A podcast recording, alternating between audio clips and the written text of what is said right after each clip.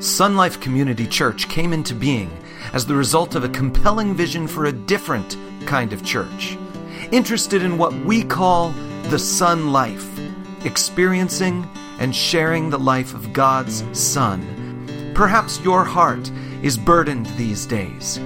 We invite you to allow the Word of God through the words of this message to bring rest to your soul and joy to your heart. Heavenly Father, our minds are a tool that you use. You enable us to think your thoughts after you. You enable us to conceive of the promises and how they work out that you've given us. They allow us to read the words of God and allow the Holy Spirit to, to make our minds come alive, to understand them, to wrap on themselves around them. So, Father, we ask you to do that for us by your Spirit this morning, that we might hear, as it were, the very voice of God speaking to our hearts and our minds. For we ask it in Jesus' name and for the sake of his church. Amen. Now, I want to begin our message today by sharing with you an observation that was shared with me by a visitor to our church just last week. Now, this visitor was a Christian brother that I've known for many, many years right here in Apple Valley. He faithfully attends and he holds a leadership position in another local church. I met him years ago when he attended a memorial service for a friend of his that I had conducted. Now, this fellow has periodically dropped into our services over the years, usually when his pastor is out of town. Now, he's come from time to time during in between Sundays for just some counsel and some encouragement. We've had that relationship. But this past Sunday, he showed up wearing a big grin and he gave me his normal exuberant greeting. He assured me that his pastor was, of course, out of town. And he said the service that was going to be taking part in their church, his church, was just not ordinary for that Sunday. And, and he felt the need. He said he really felt the need to hear a message from a familiar messenger. Now, at the end of the service, at the end of the service, he came up to me and thanked me for the message and for always welcoming him. And then he said, most sincerely, The Spirit of the Lord is surely in this place. Amen. I think we would all say amen to that, wouldn't we? We know that so. We know that so. There's a peacefulness and a harmony and a worshipfulness that is almost tangible when our Heavenly Father forms us into that house of worship and praise that, that we talk about every single Sunday. It perhaps is more noticeable by those who are only here occasionally. I believe. I believe if James, the writer of the book who bears his name, the book of the New Testament that we're going through verse by verse right now, I believe if that James were still on earth today, he would love to worship with us. He would find a camaraderie with us. He would sense that some of the concerns he expressed in his own day have been heeded in ours. Now, the passage before us this morning expresses one of those concerns. James' whole letter is full of one concern right after another. These were brand new Christians scattered through a, a pagan Roman Empire, and, and all kinds of things they could be encountering, all kinds of temptations, all kinds of difficulties, all kinds of things that would cause them to say, James, what should I do? What, should I, what is God's will here? We're, we're brand new at this. And so he wrote his letter. And he touched on many, many things that he either knew or suspected that they might be running into. Things they needed to be aware of if their Christian walk was going to be solid and successful. Now, the passage we have this morning expresses one of those concerns. And here's how the Holy Spirit had James put it. Today's key scripture, it's James chapter 4, verses 11 and 12. He says, Brothers and sisters, do not slander one another. Anyone who speaks against a brother or sister or judges them speaks against the law and judges it. When you judge the law, you are not keeping it, but you're sitting in judgment on it. There is only one lawgiver and judge, the one who is able to save and destroy. But you, who are you to judge your neighbor? Well, James was identifying a, a pretty tough situation, wasn't he? Apparently, some word had come, into, come to him because it sounds like he's really saying, I've heard. I've heard. Remember when Paul wrote to the Corinthians and he says, I'm afraid that in your meetings you do more harm than good. That can happen. James must have heard something. He gives us the impression that believers were to some degree at one another's throat. Peace and harmony was certainly not the prevailing mood when they got together. Now, before we discuss this passage and the concern that James had for the believers of his day, it's important that we come and understand certain key terms that he uses.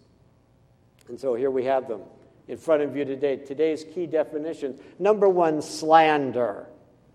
That's a strong word that the English translators chose to, uh, to translate the Greek word that uh, is found in James' writings. Slander can mean to speak evil of. Usually it, it communicates a, a falsehood, something made up. Pretty nasty, something that would destroy a person's reputation if it were true, but it's being told as if it were true. To speak evil of, to seek to discredit someone in the eyes of others, a public condemnation. Judge. Judge to conclude the true condition of something or someone. It's like I've examined it, and here's my judgment. Here's what's really going on there. Here's what the situation is. To make a judgment, to judge, to conclude the true condition of something or someone. I'll tell you about that guy. I'll tell you about that situation. That's what James is calling the judge speaking. It's kind of a, a final determination.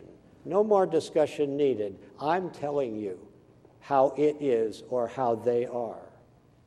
And then, neighbor, well, it's a fellow human being. Any human being who crosses our path is a neighbor, whether they actually live right across the block wall from us or not. And especially, James is talking about those fellow human beings who are believers.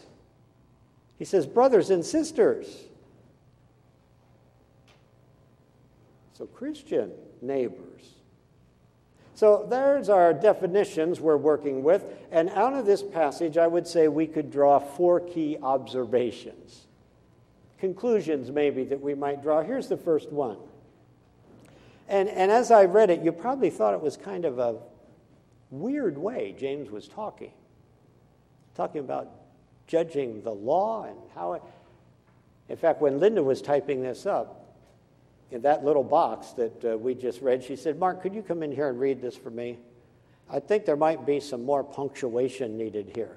Could you just read this for me the way that it's supposed to go? So we read it and then, oh, yeah, okay.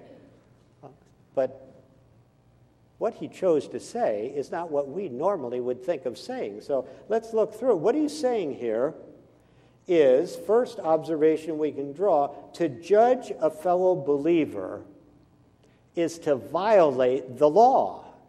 itself. Here's what he says in verse 11 Anyone who speaks against a brother or sister, a fellow believer, or judges them, forms some absolute conclusion about them, speaks against the law and judges it. And I put in parentheses there, that is, finds the law to be inadequate. Have you ever been driving your car and found the speed limit law to be just inadequate? I am not going to get where I need to go at the time I need to be there if this silly law. Have you ever done that at the little, is it an octagon shaped red thing? When you come to the end of the street, and anybody, you can see there's nobody coming there, there's nobody coming there, and I'm in a hurry, and for heaven's sakes, my brakes, uh, I don't want to overwork them anyway. And you just go right on through that stop sign. We Californians have a term for that, don't we? What is it? A rolling stop. I don't know if it's actually in the DMV manual or not but it's pretty much a California phenomenon that we're all familiar with. If nobody's coming, just roll right on through. In my neighborhood, sometimes they accelerate right on through. The law, people can find it to be inadequate. And James is talking about God's law. See, that's a pretty potent statement. Anyone who speaks against a brother or sister or judges them, kind of within this slanderous kind of an accusation of them, speaks against the law and judges it. Now, we could ratchet up that statement just a few notches to make it sound even worse, and it would go like this Anyone who speaks against a brother or sister, that is, demeans, or slanders them speaks against God Himself and judges Him, that is, to be inadequate. You see, wouldn't it be the same thing? Wouldn't it be true that to speak against the law that has been given is to speak against the lawgiver? Would that not be a most grievous position to find ourselves in. Does it not make sense that James would be most concerned if those under his care were doing that? Should we not all be concerned today to examine ourselves and be sure that we're not violating these things that James says should not be violated? You see, first of all, we born again believers in Jesus Christ, we who are part of the church of Jesus Christ, we need to understand that for us today, our lawgiver is Jesus. I'm not going to take you back into the Old Testament today and find all kinds of laws and prescriptions about how you treat people. Because we're not living in Old Testament days, are we? Remember in the Sermon on the Mount how many times Jesus said, talking to people who had been raised on the Old Testament ways, he said, Now you've heard it said. Six times he started teachings with that phrase. You've heard it said, but I'm saying to you. So, see, we want to hear what Jesus has to say on this particular subject. Here's a few lines from Jesus' law book. Matthew chapter 7, which is in the Sermon on the Mount, verse 1, he says, Judge not. And here he uses the same word that James uses. Judge not, lest you be judged in that kind of a harsh, final way. Just says, don't do it. Don't do it. James was identifying that some of the people he knew and loved scattered through the world were doing it. They were judging one another, condemning one another, making accusations about one another. destroying the harmony there ought to be in a, in a fellowship of saints. So James could say, Who are you? Who are you to judge somebody else? Jesus had said, Don't do it. Don't do it. You're not equipped to do it well. That's the, the unspoken part of that. John chapter 13, verse 34, Jesus says to his disciples that very last night they were together in the upper room, he says, Love one another as I have loved you. Now that's a law, that's a command. Sometimes he, he even put it that way to say, A new command I give you love one another. And love one another not the way you determine love to be, but you love one another the way I have demonstrated love to be. And here's a few adjectives we could put on that sacrificial, forgiving, understanding, patient love. That's our lawgiver laying down the law. And then Peter, Peter who had experienced so much of that love of Christ, in 1 Peter chapter 4 verse 8, Peter says, "Now love love covers a multitude of sins." Aren't you glad it does? I tell you, Peter experienced Jesus' love covering over Peter's boastful pride. Remember when Peter said, Boy, Lord, I don't care if everybody else runs away, I'll never run away. If you go to jail, I'll go to jail with you. If they kill you, they can kill me right after they kill you. In fact, they'll have to kill me to get to you. Who wouldn't want a buddy like that? Jesus is Peter. Peter, before the rooster wakes up tomorrow morning, you're going to not only not follow me, not stand by me, not protect me, you're going to deny three different times that you even know me. Never. But he did it. And then, writing later, Peter could say, you know, Christ's love, it just covers over so much that I messed up in my life. Even denying my own Lord, He brought me back and renewed me. Now, that's the kind of love He has. And He says, the law He laid down says, now we should love one another that way. So, I'd say to us this morning, let's be sure let's not be found judging the very directives given by Christ. Love one another as I have loved you, Jesus says. Have you ever said to yourself, yeah, but he never met this person? this person who claims to be a Christian, but I highly doubt it this person who is so annoying, this person who is, has actually uh, treated me badly on numerous occasions. See, we, we could say, I find that statement of Jesus to be a bit inadequate. It may be a little optimistic, maybe. Uh, and uh, so let's not judge what Jesus said. He said it, and that's the law.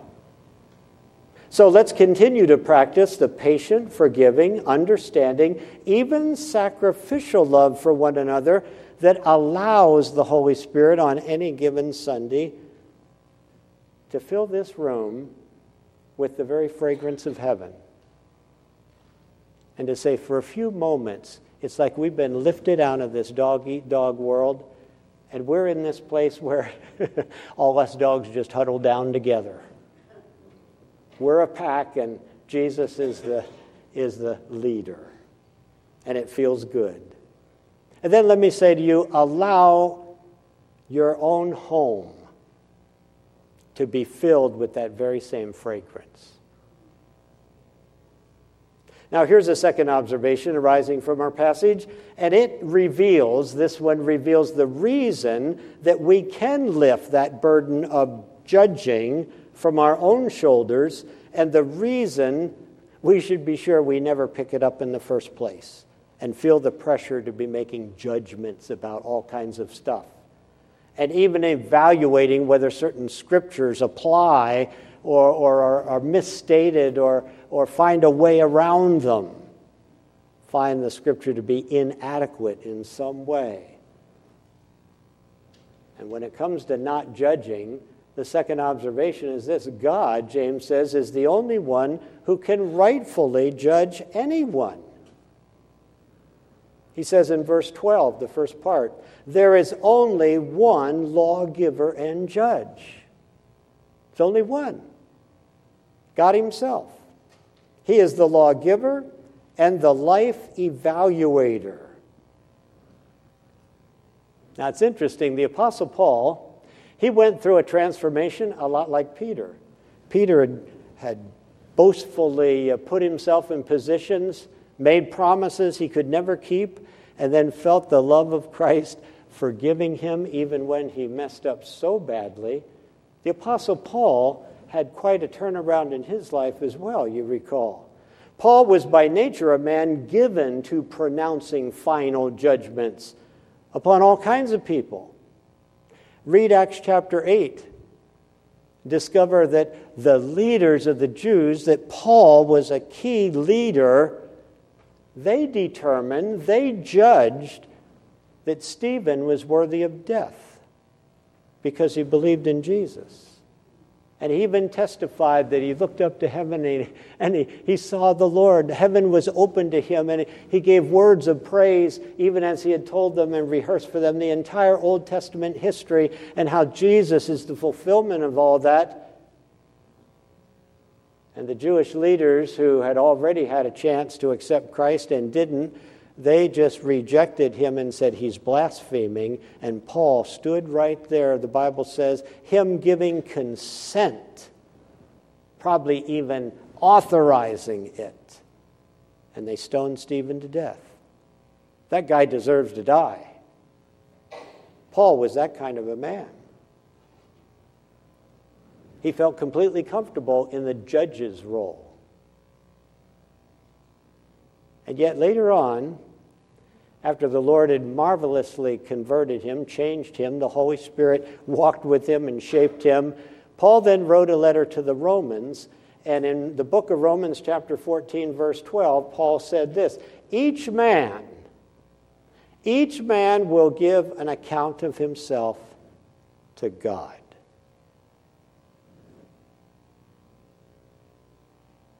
Not to me, there was a time where Paul thought he's the one you have to satisfy. Stephen didn't satisfy Paul's standards, and so to death with him. But Paul says, you know, no man is in that position. I'm not in that position. Horrors, God, forgive me for what I did to Stephen. But each man, every man, will give an account of himself to God. You see, the truth is, when it comes to making final judgments, there is always more to the situation than meets the eye. Have you ever been in a situation where somebody is judging you? And you know they don't know the whole story. They don't even know half the story. They don't even know there are things that are part of this package that, that they have uh, jumped on that, that you can't even tell them. You, you, you don't feel free to tell them, but, but they're making judgments knowing only a piece of what they can see and what they've been told. There's always more to a situation than meets the eye. We never know all the facts, nor do we know the motives and the history behind a person's actions. There's always more of our human flesh remaining in us than we realize. Pride, competitiveness, insensitivity, envy, as we're making our fine spiritual judgments about a situation, about a person, when we say, Isn't that such a shame that? And how could they do this? And, and we never realize how, how much of that's being fueled by our own fallen nature. There's always more of the flesh remaining in us than we realize. And there is always the tendency to find the sins of others to be more grievous that is more worthy of condemnation than our own. So, there is therefore the real possibility that any final judgments that we make will be skewed, twisted out of a, a proper orientation, and most likely counterproductive.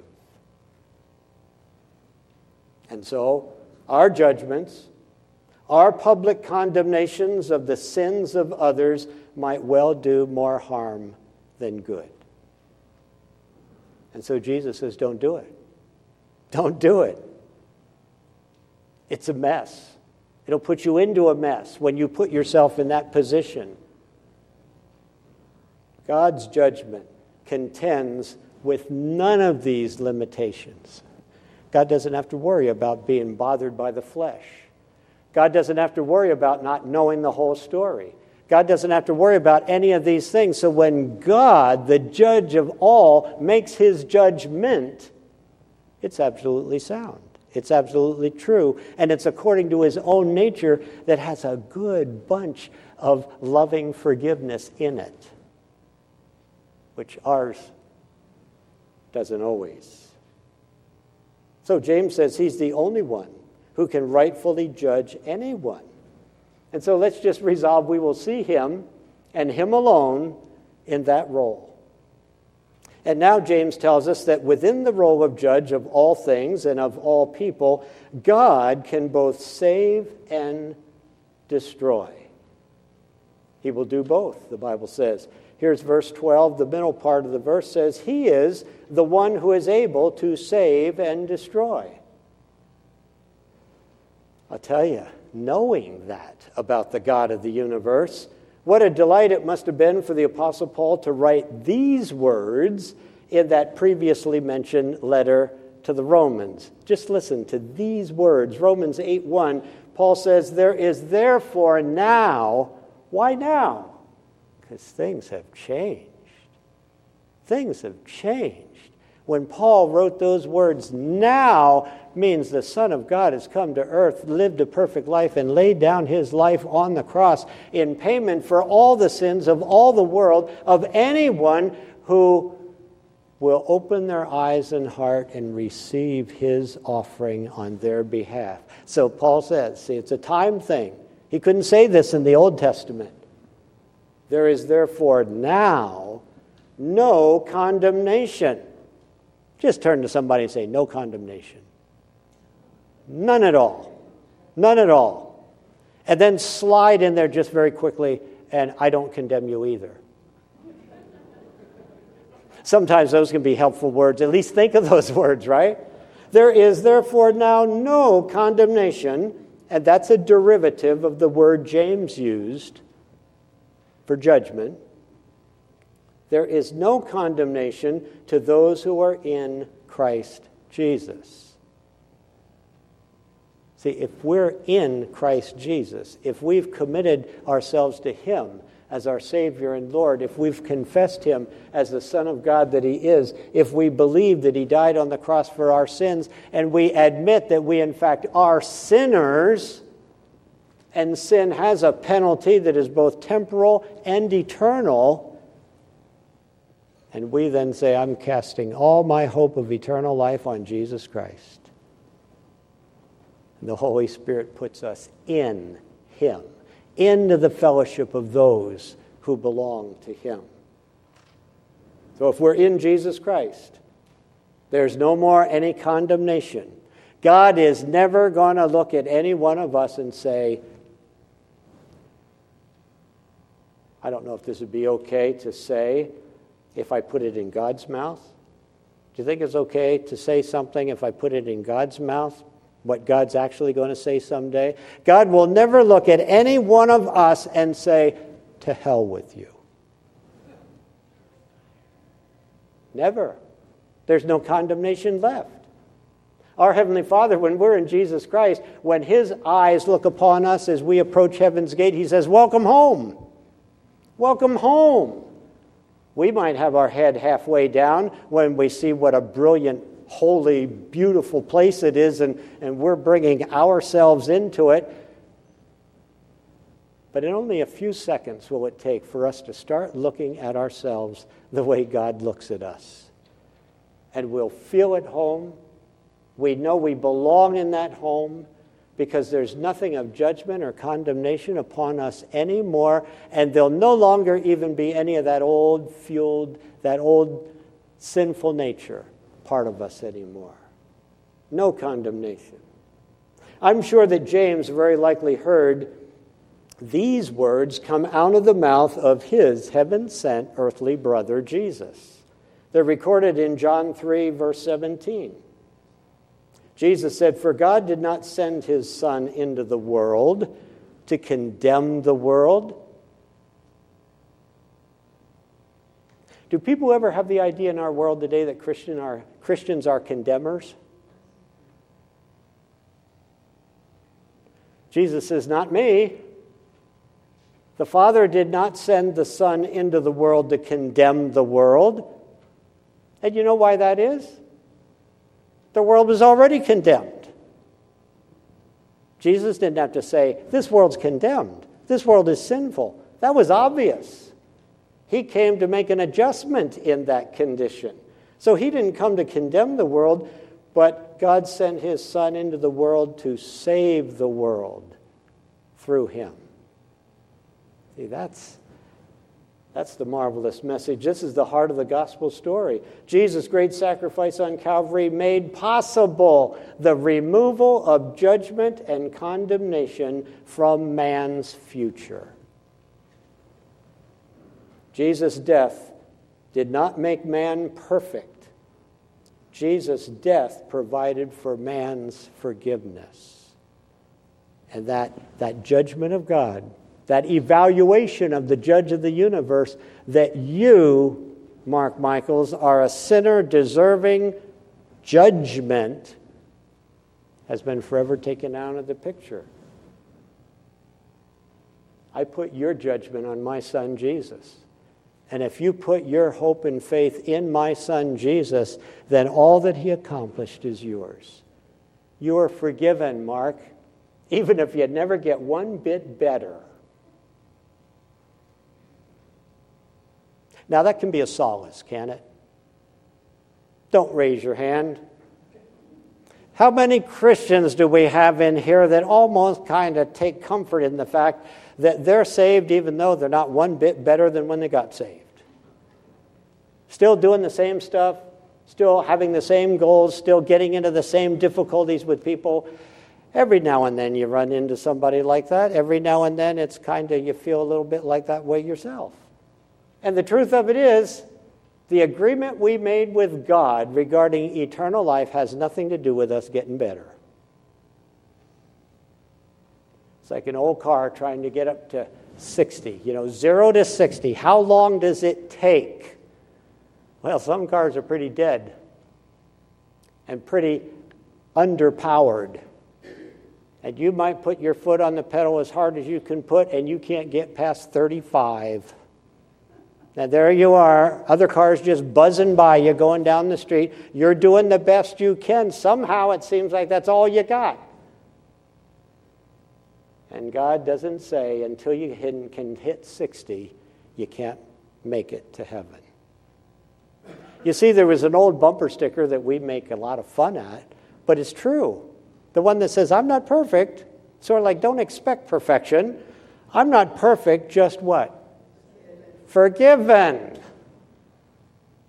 Now, you don't want to stick that on your car to excuse all the ugly stuff you do. Say, why are you getting all excited about this? God has accepted me. Well, even the highway patrol won't go for that argument. See, I'm not perfect, just forgiven. Forgiveness is a gift that is granted once and for all by God the Father, the judge himself.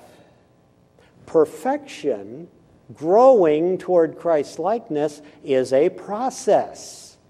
And it is intended to, to begin to function in the life of every born again child of God.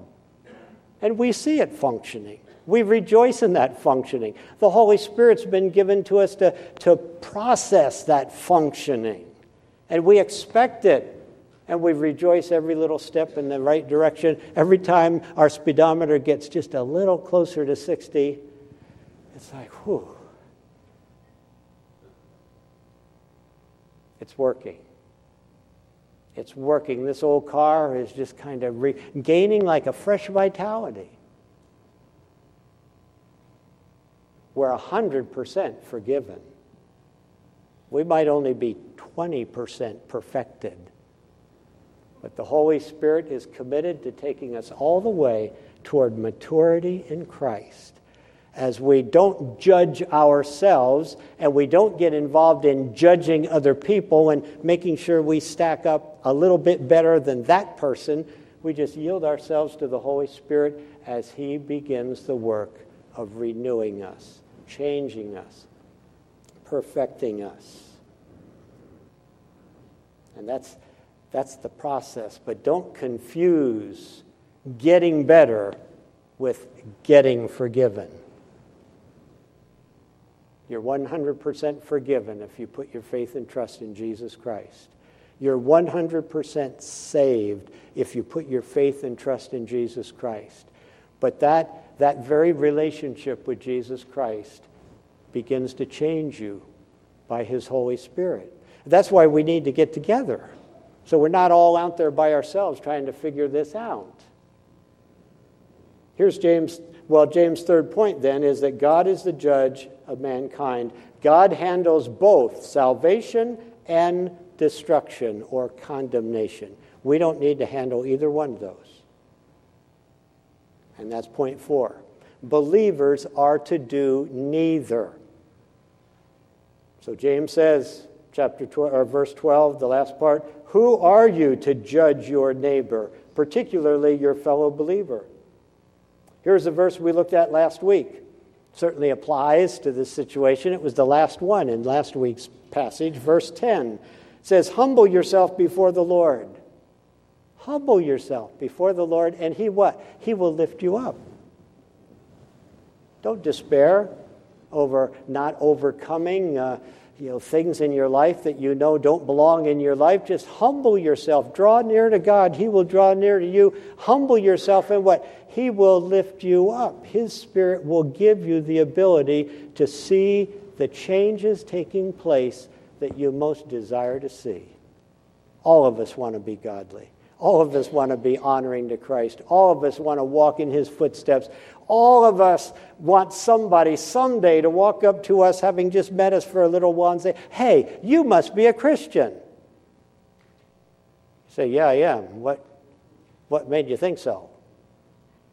Well, hopefully, your life has something in it, an aroma that is given off by it that is just a heavenly one. And see, that's expected to happen. We want to see that happening.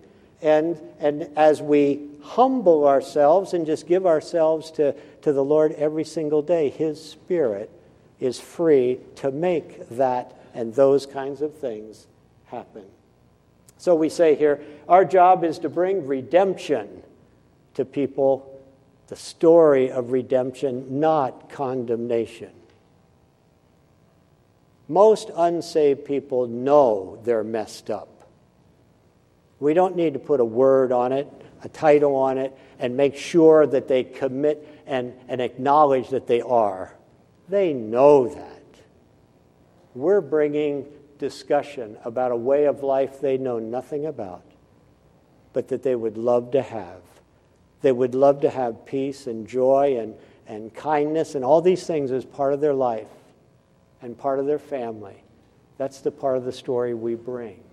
By the Holy Spirit, who's given to those who give their lives to Jesus Christ, these things begin to, a new life begins to emerge.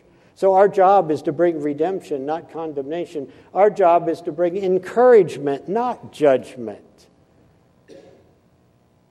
Our job is to bring Holy Spirit produced fellowship, not flesh driven dissension.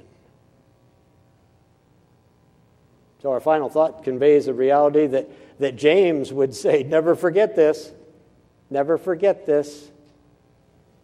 Nothing feels more godly, but is actually less godly than judging a fellow human being. Avoid it. And let me just say, as I take one more big breath of this place, I thank God for every one of you.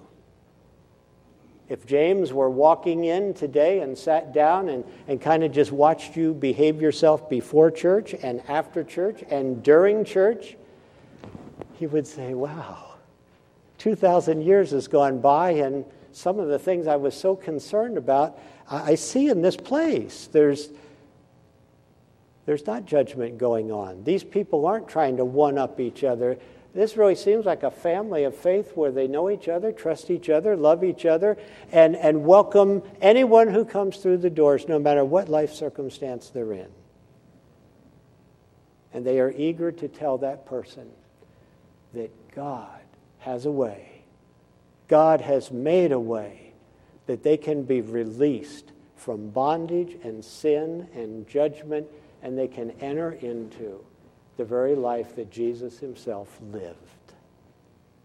And isn't that a marvelous message? And isn't that the one we share together? And I thank you for it. I praise you for it. And I wish James were here. And he could say, Way to go, guys. You can take those two verses out of your Bible. No, he would just say, Those two verses you're doing pretty good with. Keep up the good work. Heavenly Father, it's a, it's a wonder how, from the very beginning of the days of the church to us now, some 2,000 years approximately later, the very same lawgiver oversees us. Jesus is the one who said, This is how I would build my church. These are the principles of my church. These are the things that I want my people in my church to carry out, both between themselves and between them and those on the outside. Father, forgive us when we start to find the teachings of Jesus to be in any way inadequate.